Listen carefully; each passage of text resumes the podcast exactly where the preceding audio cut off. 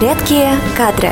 Всем привет! В эфире подкаст «Редкие кадры» и с вами Вероника. Собеседование улица с двусторонним движением. Пока рекрутер изучает резюме, кандидат узнает компанию. Сегодня я вам расскажу о тревожных звоночках на интервью. От невнимательности и халатности работодателя до откровенного хамства – Слишком быстрое или слишком долгое время обработки резюме. С одной стороны, получить приглашение на работу после 15-минутного интервью – идеальный вариант. С другой – признак отсутствия конкурса и указание на то, что организация отчаянно затыкает дыры в кадрах. Неестественно долгий процесс найма на работу – другая крайность. Иногда компании месяцами не приглашают на собеседование или не могут сделать предложение по зарплате. Обычно с момента первого контакта с HR до принятия решения нужны 1-2 недели. Ориентируйтесь на эту цифру.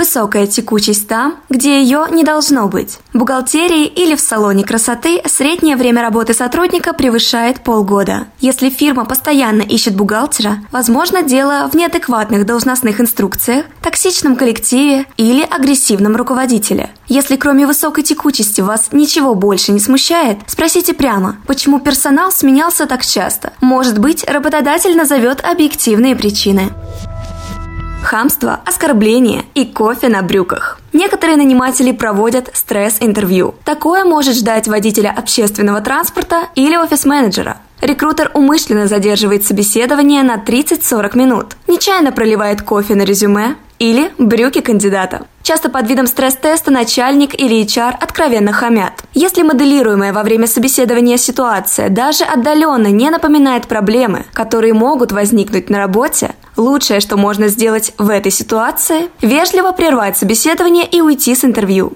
Грубить в ответ не нужно. Скорее всего, рекрутер поддерживает контакты с другими HR, и вас могут внести в негласный черный список.